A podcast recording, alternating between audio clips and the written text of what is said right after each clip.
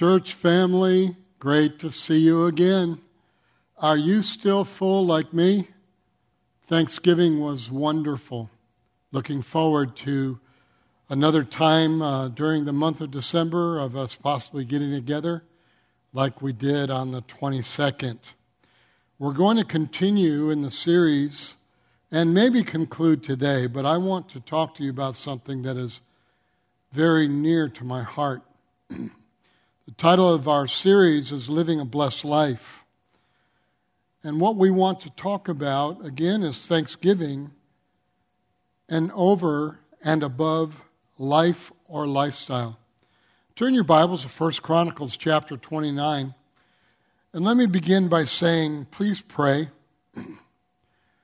I want to see the passion of my heart, excuse me, manifest in your life. We will talk about being thankful, and in our thankfulness, what it does is now it moves us to give over and above. Last week, we learned about being able to be delivered from strongholds because of the authority that God gave us, and just being thankful and, and not living a life of offense. My passion is not a bigger offering either. A lot of times, pastors are accused, or I may I just say, maybe I'm accused, that when I talk about money, all I want is more money in the offering plate. What I am praying for is that every person will catch this revelation that I learned decades ago about what God's heart is regarding giving. You need to realize, too, that I am a pastor first. I didn't become a pastor because of money. I became a pastor because it was my call. I turned down six figure salary when I was in my late teens to go to Bible college and go into ministry. God will always take care of provision. That's what I have always believed. Because why? My Heavenly Father owns it all. My thoughts are this as we dive into this, and we're going to dig deep into this that you as a believer will be delivered from bondage, strongholds, marriage problems, health issues, and the attacks of the enemy. Here is the premise of today when you become thankful and in that place, give over and above, things will change in your life. In that place of thankfulness that turned around from the message last week, now what God does, what His Spirit begins to speak to us about, is about giving over and above. Self is no longer on the throne in my life and in your life. True selfishness is saying to God, You can have everything in my life except my giving. But I'm telling you, if you catch this revelation of giving, it will change everything in your life. Some people watching this or listening to us are really heading for shipwreck because somehow they continue to harden their hearts to this message, or as I would say, the message of giving. So listen closely, if you would. I really almost today, uh, I'm, I'm really begging you to really sit still and to really think deeply of what I'm about to say in the next 30 minutes. The enemy, his name is Satan, may have built up a stronghold in you regarding this subject. And see, what I'm talking about is from last week. We were talking about unthankfulness and, and offense and all the above. And this week, what I'm telling you, once you're delivered from that, and you become a thankful person. You become a person that sees with your spiritual eyes. The next greatest step that God gives you as a believer is giving. Bottom line, the devil hates you and does not want you to be a thankful giver, and especially give to God. it sounds like an infomercial, isn't it?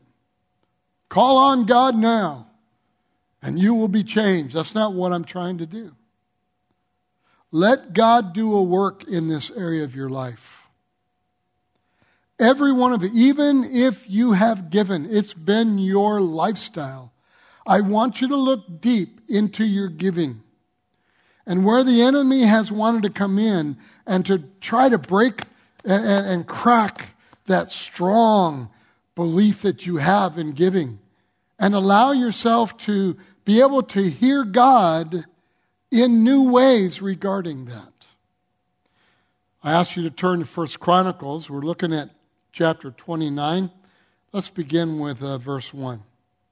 This is the word of God spoken and written down. Furthermore, King David said to all the assembly, My son Solomon, whom alone God has chosen, is young and inexperienced. And the work is great, because the temple is not for man, but for the Lord God. Now, for the house of my God, I have prepared with all my might gold for the things to be made of gold, silver for the things of silver, bronze for the things of bronze, iron for the things of iron, wood for the things of wood, onyx stones, stones to be set, glistening stones of various colors, all kinds of precious stones, and marble slabs in abundance. Notice these words in verse 3. Moreover, because I have set my affection, moreover, because I have set my affection on the house of my God, I have given to the house of my God over and above all that I have prepared for the holy house, my own special treasure of gold and silver. He has put all this together and given it. Now he says, now there's something new above and beyond that I'm doing. David says, I am giving now over and above of all that I had listed. I'm dipping into my savings. What? I've pulled some out of my retirement. Hmm. What is of mine, I am investing into the kingdom. That's what David is saying. He's saying, I'm literally understanding this giving. I am so thankful I've learned. I've been delivered from these bondages. And now I see with my spirit and my heart, I see the kingdom of God and what it's really about. I have gone from glory to glory, from glory to glory. And now I am on that potter's spinning wheel. I'm at that place where now God is saying something new for me, and He wants to bring me into such a, a high place because of my giving. Why did He do this? It says.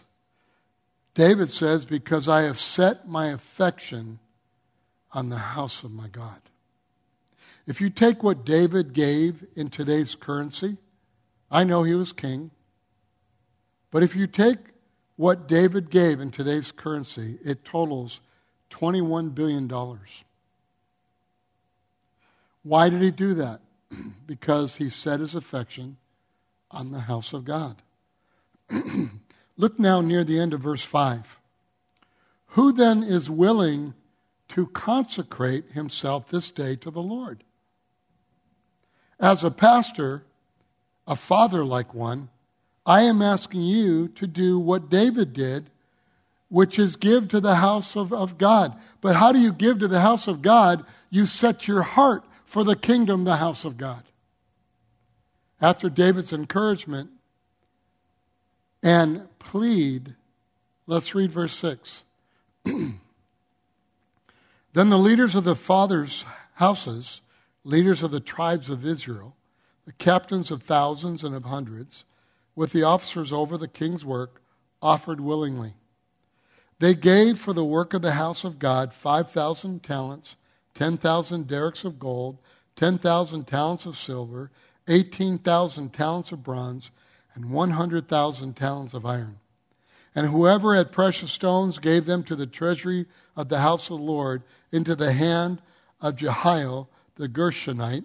Then the people rejoiced, for they had offered willingly, because with a loyal heart they had offered willingly to the Lord, and King David also rejoiced greatly.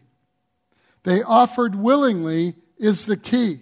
See, then David's prayer, so let me show you part of the scripture in the prayer. So David's prayer, as he began to pray, let me show you this. In 1 Chronicles 29, verse 14, it says, But who am I and who are my people that we should be able to offer so willingly as this? For all things have come from you, and of your own we have given you. Verse 17 I know also, my God, that you test the heart and have pleasure in uprightness. As for me, in the uprightness of my heart, I have willingly offered all these things. And now with joy, I have seen your people who are present here to offer willingly to you. O Lord God of Abraham, Isaac, and Israel, our fathers, keep this forever in the intent of the thoughts of the heart of your people, the intent of the heart of your people, and fix their heart towards you. Basically, saying, show them your pleasure of their willingness to give. See, it goes back to the heart. As your pastor, that's where my passion resides. It resides in your heart. We all make mistakes. We all struggle at times. We all have great times in our life. But my focus all the time when I'm teaching, when I'm praying for you, and I'm thinking about you, I'm thinking about your heart. Willingly. That's how you live your life of thanks giving. willingly. Here are two reasons you must live a lifestyle of kingdom giving. First of all, the work of God needs to go forward. When I give to the kingdom of God, it moves forward. Second of all, because you and I need a change in your or my heart. Remember the potter's wheel? There's always a new season, there's always a new place, a new glory. God is wanting to take us, but the key is willingly giving. This is talking about money, but as you read through the Bible, it talks about your gifts, talks about loving people, it talks about forgiving, it, just all the different aspects of the love of God.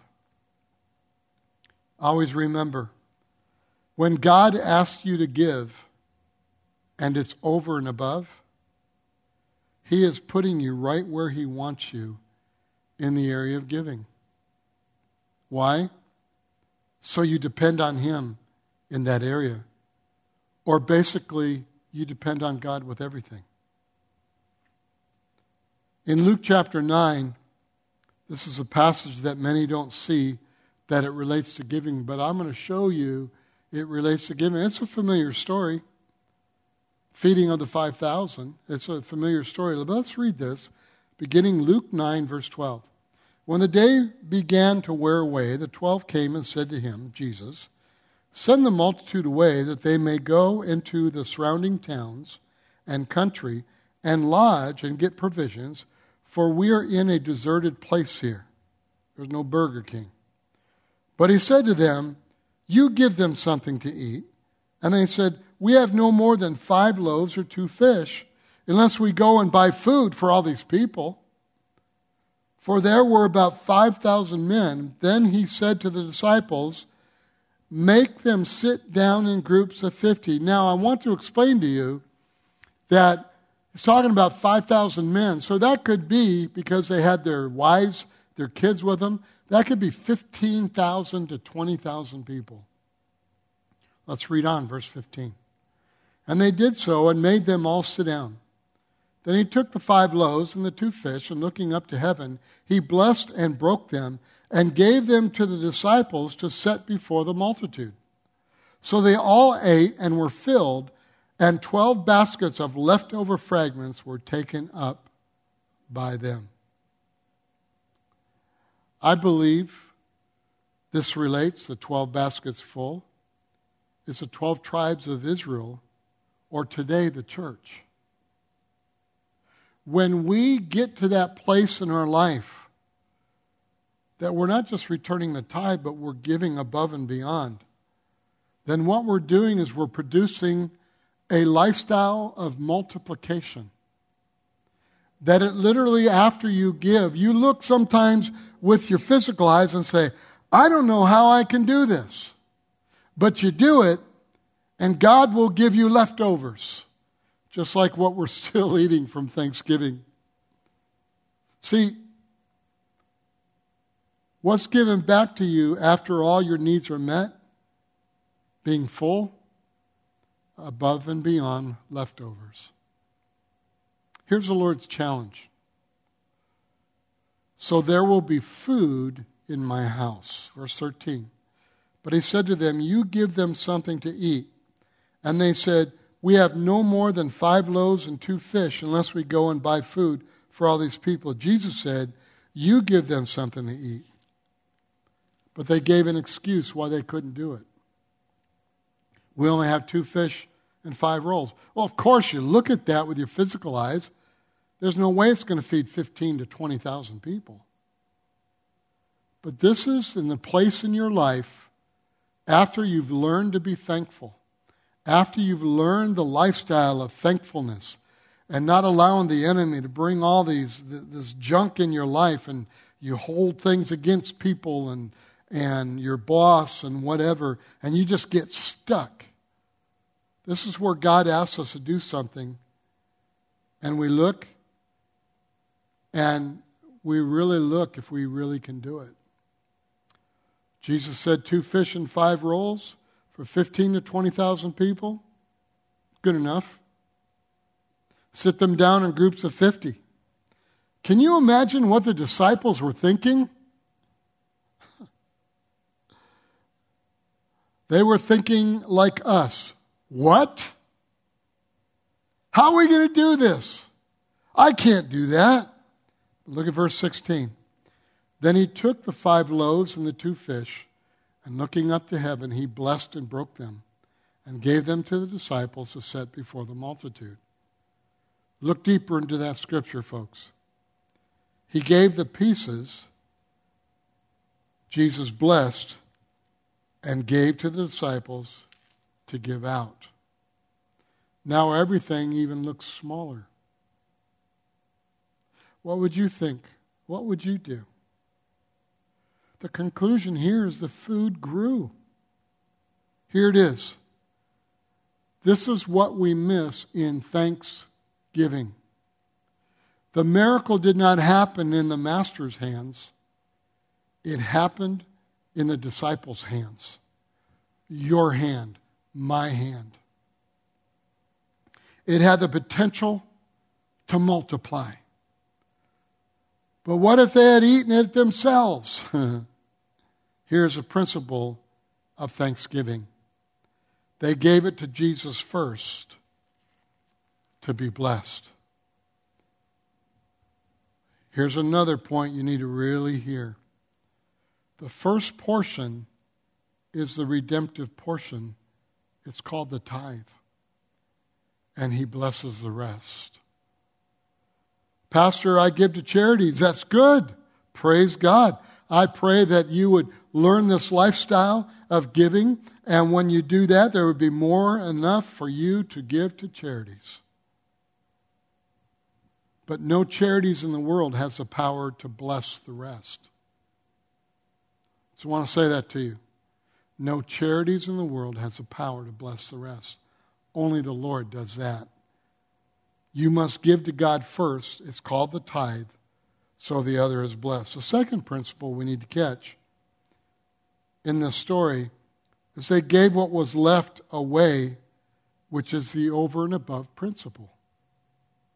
Here's what we need to see about the tithe Tithing is not giving, it's returning what is God's.